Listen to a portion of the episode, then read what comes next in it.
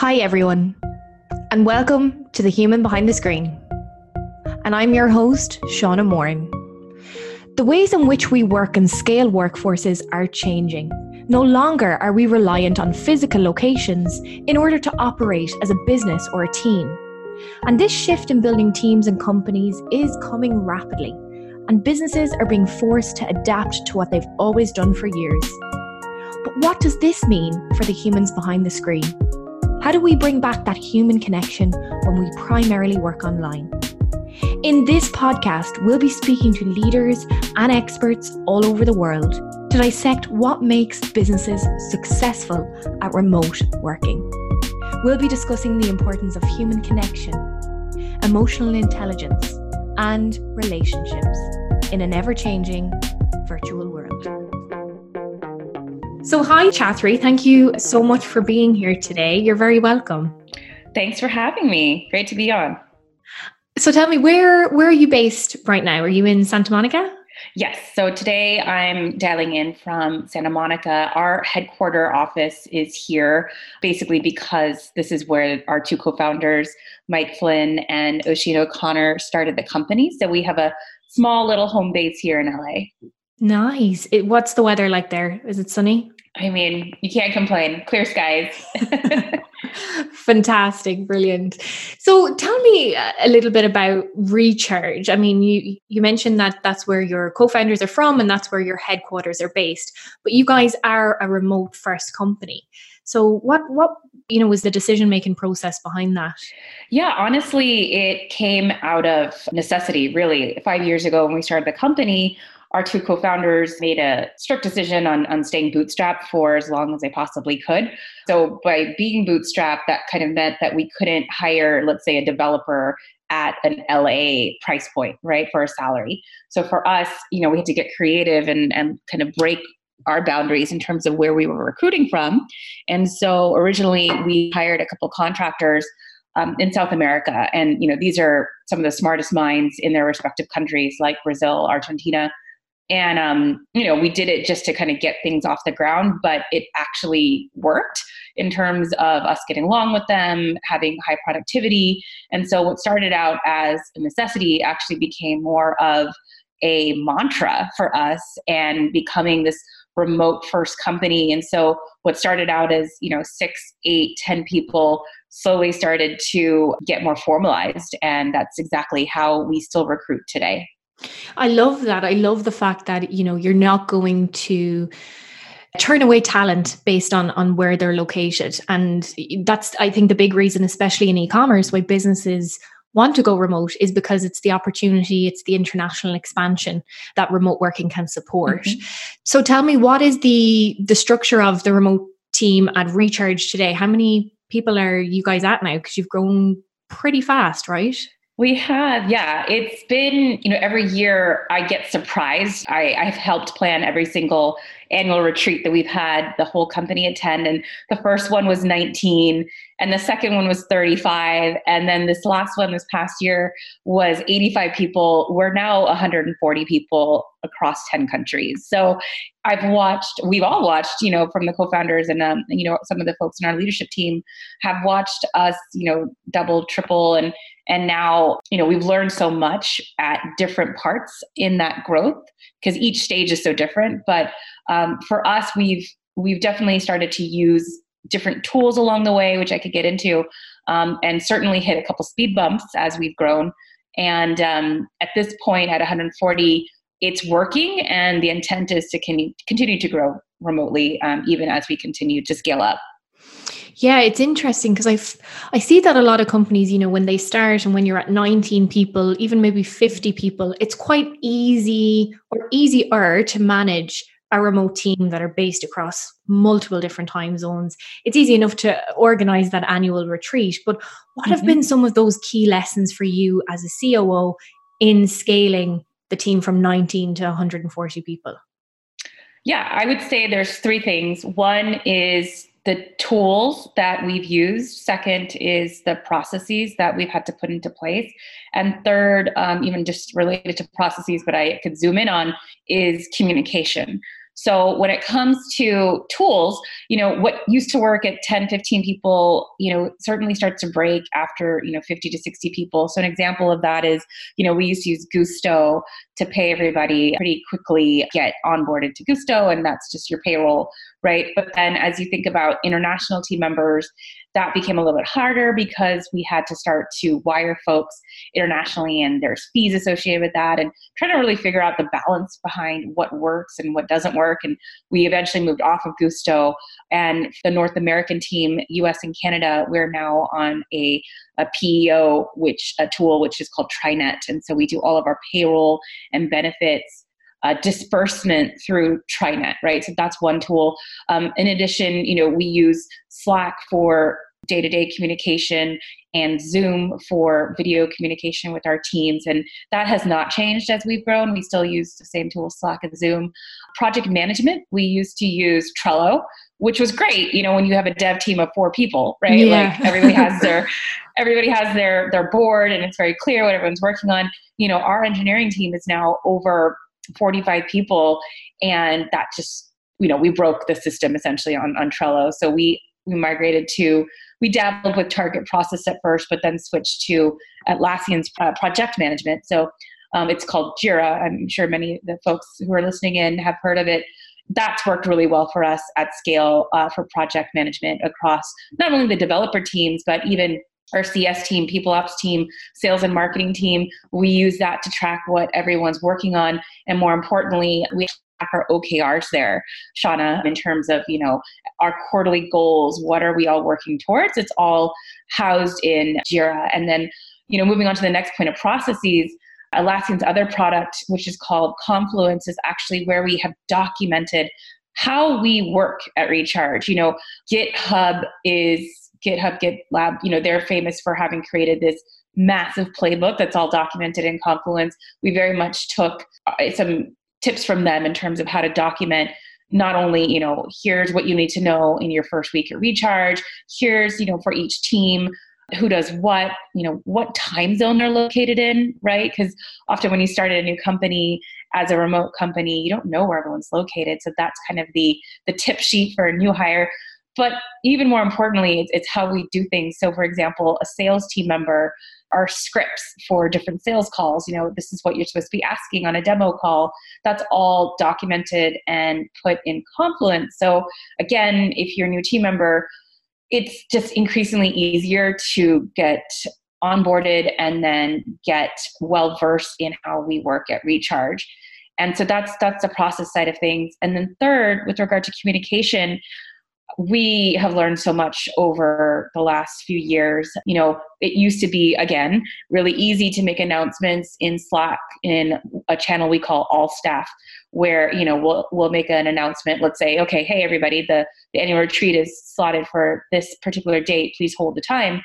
That no longer works at 140 people because there's so many channels that have now spun up in recent years. And it, there's just more people. So there's just a lot more noise. So what we've learned is you know, we really need to over communicate at Recharge. And so for something like an announcement, we'll announce it in three places. One, Slack, then also on a town hall. We do biweekly town halls, so we'll make the announcement there. And then third, we'll send an email out with all the details, all the hyperlinks to, you know, whatever Confluence page or Google Docs page. And, you know, at that point, we've done our part. But even beyond that, you know, we really encourage our team leads, our managers and team leads to also cascade that information to their team when they have their weekly stand-ups, for example. So we've just learned that in order to have something stick, you need to over communicate. Some great tips there, Chathri. Thanks for sharing. I think it's it's interesting that you mentioned Slack as well. And a lot of companies are kind of mentioning how and exploring how Slack and over communication in remote teams can lead to a lack of deep work, right? And people are over distracted. Mm-hmm. So I think your point on, you know, ensuring that managers are the gateway to that information so teams can have that deep work is really important. Did have you guys had any experiences around that? You know, it's definitely a challenge. I would I don't think we've figured it out to a science. I will say a couple things we've learned is you know, again, on the over communication side of things, on Slack, you know, like I have someone who I mean, my Slack right now, who has an emoji up and is basically saying, I'm heads down, right? Like they have the headphones emoji and they're online and they're communicating with that green, you know, light that they're online and they're working. So we have that, you know, mutual trust that, okay, they're, they're on. At the same time, they want that time block to focus on, you know, uh, one particular project and they put that emoji up and that just, you know, uh, I guess an emoji can can equal a thousand words, right? So, yeah. um, in their case, they're heads down with their headphones on, and as a developer, they're doing deep work. Likewise, for myself, something I've learned is I do a, a little bit on time boxing in my calendar. So, because we're remote and I'm I'm out and about, you know, people really rely on my calendar, for example, to figure out when they can get a hold of me. So, that being said, if I don't block out time, I will have like 11 calls on my calendar on any particular day. So I need also, you know, project work time and to deep think about strategy and, you know, maybe developing a new process, for example. So I've added a couple of project blocks to my calendar to help so I'm not constantly, you know, sucked into the chatter on Slack. I can imagine as a COO that's been challenging as you've gone, uh, you know, from 19 to 140 and scaled so quickly. And from my conversations with other leaders and COOs and founders, it's, you know, how do they manage that themselves because they're only one person have you yeah. had any lessons other than time boxing which i think is is mm-hmm. is really great that it's working for you but have you had any other lessons around delegation you know best practices for you as a COO when you've had that tremendous growth so quickly? Yeah, you know, I actually have a leadership coach that I've been working with for the past year. She's great. She also has a podcast. So I guess I could plug it. Um, her name's Camille Joyce.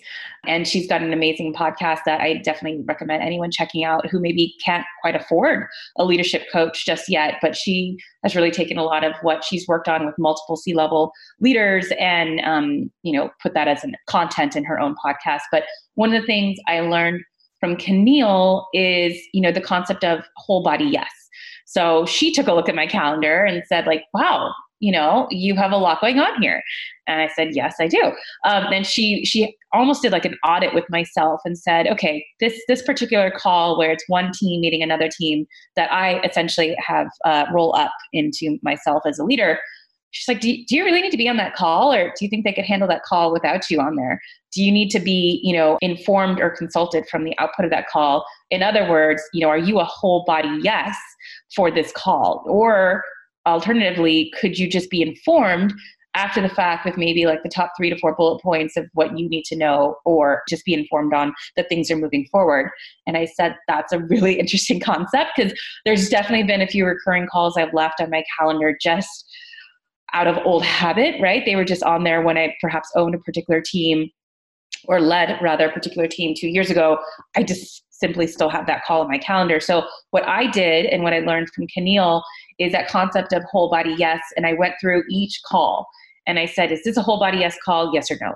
And if it's a no, then what I did was I transitioned off that call. I told the person running that call, you know what, for this this one week, I'm just going to be an observer. You guys run the call without me. I'm just, you know, I'll, I'll chime in if I need to. Otherwise, I'm just going to be a fly on the wall. And then slowly transitioned off that call. And that so far has worked really well. That's amazing. And I think, you know, one of the the questions that I ask people in similar situations around time management is, you know, when you say yes to this meeting or mm-hmm. this task, what are you saying no to? And, you know, oftentimes it's saying no to the biggest priorities on your list. But as you said, and I think it's a really good point, is when you're scaling so quickly, sometimes you need to really revisit what you're doing, right? Mm-hmm. Because sometimes those meetings can just be in your calendar and you just kind of are going along with it, right? Because it's just it's it's been there and it's normal, but it's being deliberate about about your time and and where you can add the most value. Exactly. Well, I'm interested in hearing about you mentioned annual retreats, and mm-hmm. I also watched an interview that you did around scaling teams and SaaS companies. So you mentioned that at the hiring stage, that you know at the final stage of hiring a candidate, you'll bring them to the office in Santa Monica so they can meet with the team face to face. How important is face to face in the the company culture of Recharge? Yeah, so in that talk, I actually uh, mentioned that we you know, it was imperative in the first 50 hires that we flew folks to our head office in or headquarter office in Santa Monica. We've since changed that policy and kind of made it more of a case by case type situation. But just going back to the why behind we did that, um, it very much goes back to the culture. We are very, very hyper focused on maintaining our culture as we scale. You know, the first 50 hires, we, you know, use that face to face time at the office to really get to know the person. Because you know you go from what's on paper the resume to like a few calls and you know to really get to know a person especially our ceo Oisin he really likes to dig into their the candidate's personal ethos. How do they think about things? How do they show up at work? How do they make decisions right? Like most candidates have their culture built into them as their own operating system right? So we just need to unpack that. And the easiest way we found to do that is to truly have them fly to la and, and, and you know for Oisin for example he'll go on a, a 30 minute long walk with them around um, our area and just you know dig in a bit further.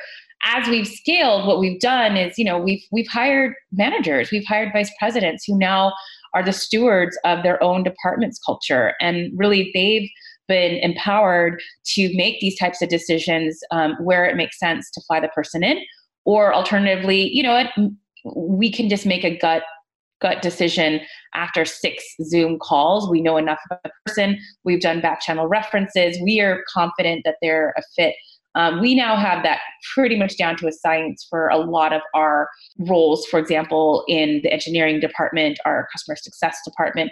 So at this point, you know, the folks I'm seeing who are flying into not only LA, uh, Shauna, we actually have a couple of hub offices now around North America, just based on where people are are distributed. We have one in mm-hmm. Denver and one in Toronto.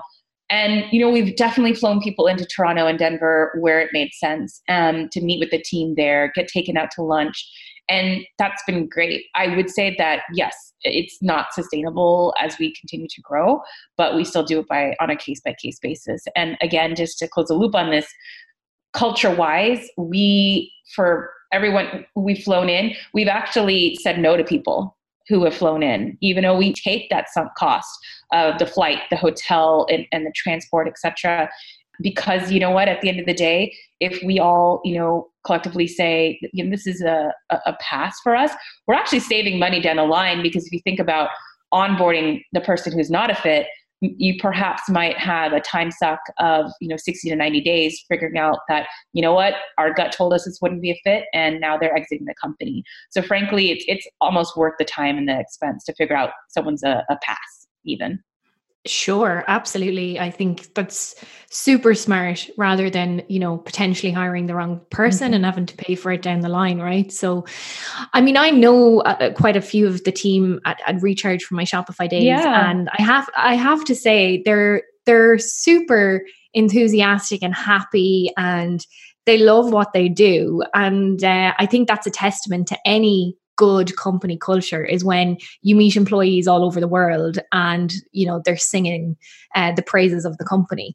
So i mean how would you describe the culture at recharge and uh, how has that changed? I mean has it changed as you started to scale? Have you developed it in different ways? You know honestly i think the tone was originally set by our two co-founders. They're both very humble people very low ego and very smart actually. Uh, that's why we've gotten to where we, we've gotten. But because of that that's really driven how we've hired and how we've created our, our what we call our core values of ownership empathy and simple solutions. And so you know we used to have six core values but no one used to remember them back in the day. So we yeah. we distilled it down to three and we've made it so that's actually how we hire. You know we ask questions to really get again at the heart of the person. Um, do they have that empathy to, you know to do the right thing for the customer to do the right thing for their coworker to do the right thing for an agency partner? And even just are they making the right decisions that if they don't have the direction, if they don't have that gut check from their lead, are they making the right decision, right? Like that's what we're trying to empower our employees to do. So ultimately, just going back to, you know, where it all kind of came from, it is that humility, it is that low ego. And so our culture now is really a culture focused on not only just being, you know, a good person, but also really focused on the fact that we're still a high growth company and it's not comfortable. Mm. So we also hire for folks who are driven, you know, that in a remote environment, you really have to be a self starter. So we look for that as we hire, and that has not changed.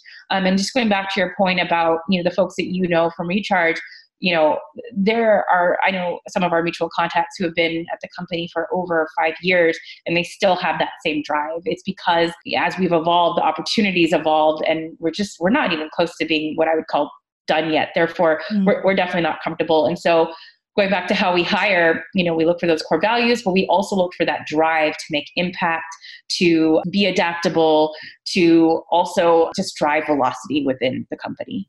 Oh, I love that. Yeah, that is that is just fantastic and it's a testament to you guys, you know. Talk to me about empathy. For you as a leader, how important has empathy been in scaling your team and, and ensuring that the team around you were were effective leaders through empathy? I would say it's been paramount to how we've scaled and hired and had leadership. So, I mean, I could go into a couple points. One is just being remote in general. You know, you really have to have empathy for your your coworkers, your team members. Things like time zone. You know, not slacking someone at 5 a.m. their their local time zone or even 11 p.m. if you're still online and they're offline having that empathy to say you know what maybe there's another way I could approach this conversation because it, it is a distraction right so mm-hmm. one solution we found is a great tool that slack created which is a slackbot right I, what i'll do for some of my team members in the east coast is create a Slack bot, you know at at Rob. yeah. at Rob, let me know if you have a finalized agenda for such and such meetup, and then I'll send that reminder at you know 9 a.m. his local time. He'll get that. I'll be offline. He'll respond. You know when I'm online. So that's just empathy on communication.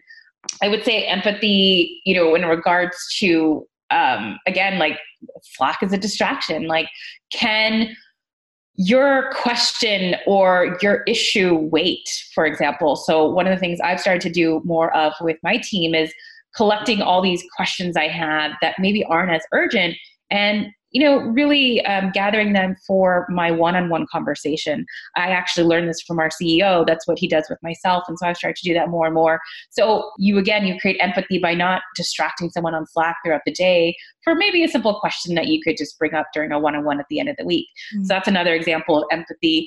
Also, too, I would say, you know, we have empathy for our customers and our our agency partners that we work with empathy comes to customer support, for example, we're very crystal clear and we have been about how we communicate as a company. You know, for the last few years, we did not have phone support. We, you know, tried to create empathy for, you know, us not being able to scale that kind of team.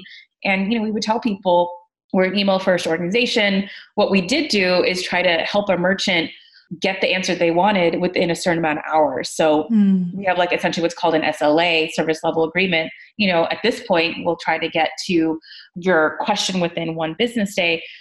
That being said, we've actually launched, you know, a few different support options where, you know what, if if phone is what you need for your business, um, because maybe you're you're a scaled company or even like live chat we'll have people opt into that and, and perhaps pay a bit more to get that type of support but that's us creating empathy for that merchant situation and where mm-hmm. they're at in their the stage of their company. So, I mean, it goes not only internally for empathy, but also externally, how you treat your customers and your partners um, and getting them what they need to do to, to move their business forward love that and i think it it just shows that you know you guys have that strong empathetic culture internally which means you can best serve you know mm-hmm. external partners and clients fantastic so tell me a little bit about like the benefits that that you guys have um mm-hmm. one in particular I'm, I'm interested in i've heard a lot of great things about is bonusly and the fact that you guys really promote recognition and appreciation internally. How important has, has that been for you guys?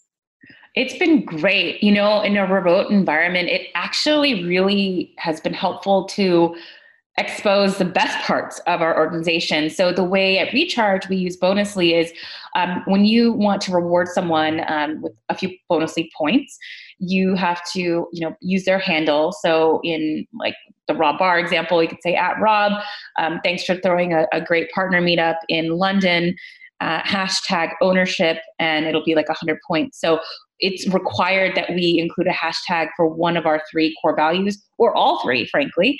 And it showcases the person, what they did and how they reflected one of our three core values. And that's a public channel that everybody is in as um, 140 people. You know, you suddenly see maybe a person, I, I actually was surprised by one of our customer success hires who was just outperforming the rest of his cohort and uh, learned so much in his first 30 days. He was performing at the level of someone who'd been here for a year.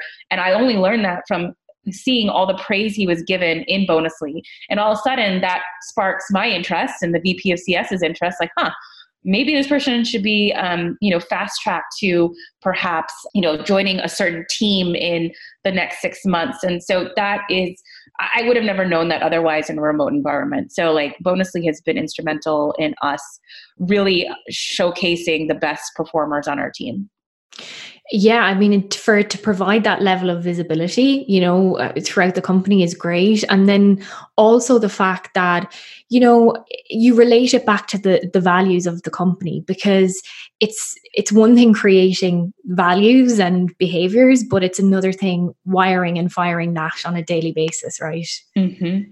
Yep. Fantastic. Well, Chatri, it's been an absolute pleasure to speak with you today. And I want to thank you for sharing all of your experiences um, and learnings along the way.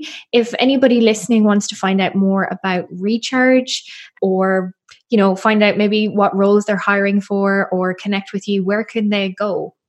Yes, to connect with me, I'm absolutely open on LinkedIn. If you just drop me a message on how you heard about Recharge, I'm totally open to going back and forth on LinkedIn message, or I'm also on Twitter, just at Chethri. I was lucky enough to get my own handle in 2009. Uh, nice. So you, could, you, could, find me there.